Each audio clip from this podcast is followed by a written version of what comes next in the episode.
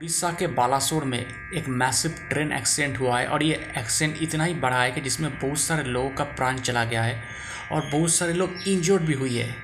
तो हमारे देश का जो रेलवे मिनिस्टर है अश्विनी वैष्णव, वो तो एक्सीडेंट साइट पर पहुँच गए। वहाँ उन्होंने बोला कि रेस्क्यू ऑपरेशन तुरंत स्टार्ट हो रहा है और हम उसे और स्मूथ करने की कोशिश कर रहे हैं। एक बड़ी कमेटी फॉर्म कर दी गई है ताकि इस एक्सीडेंट का इन इन्वेस्टिगेशन किया जाए कि क्यों हुआ, क्या कोई गलती था या नहीं।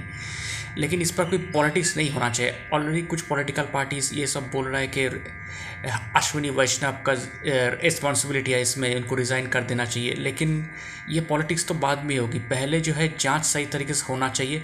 अगर जाँच में कुछ गलती पा, पाया गया या कुछ दोषी पाया गया तो उन पर भी कार्रवाई होना चाहिए, ताकि बार बार ऐसी एक्सीडेंट ना हो।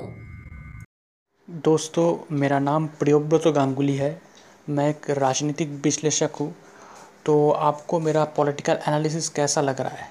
अगर आप मुझे, मेरे एनालिसिस के बारे में या मुझे कोई का कमेंट करना चाहते, कोई मैसेज सेंड करना चाहते तो आप मुझे ईमेल कर सकते हैं। मेरा ईमेल आईडी आप देखना, मेरे प्रोफ़ाइल पर है Mishti man nine at the rate of Gmail dot com Mishti man M I S T I M double A N nine at the rate of Gmail dot com शुक्रिया।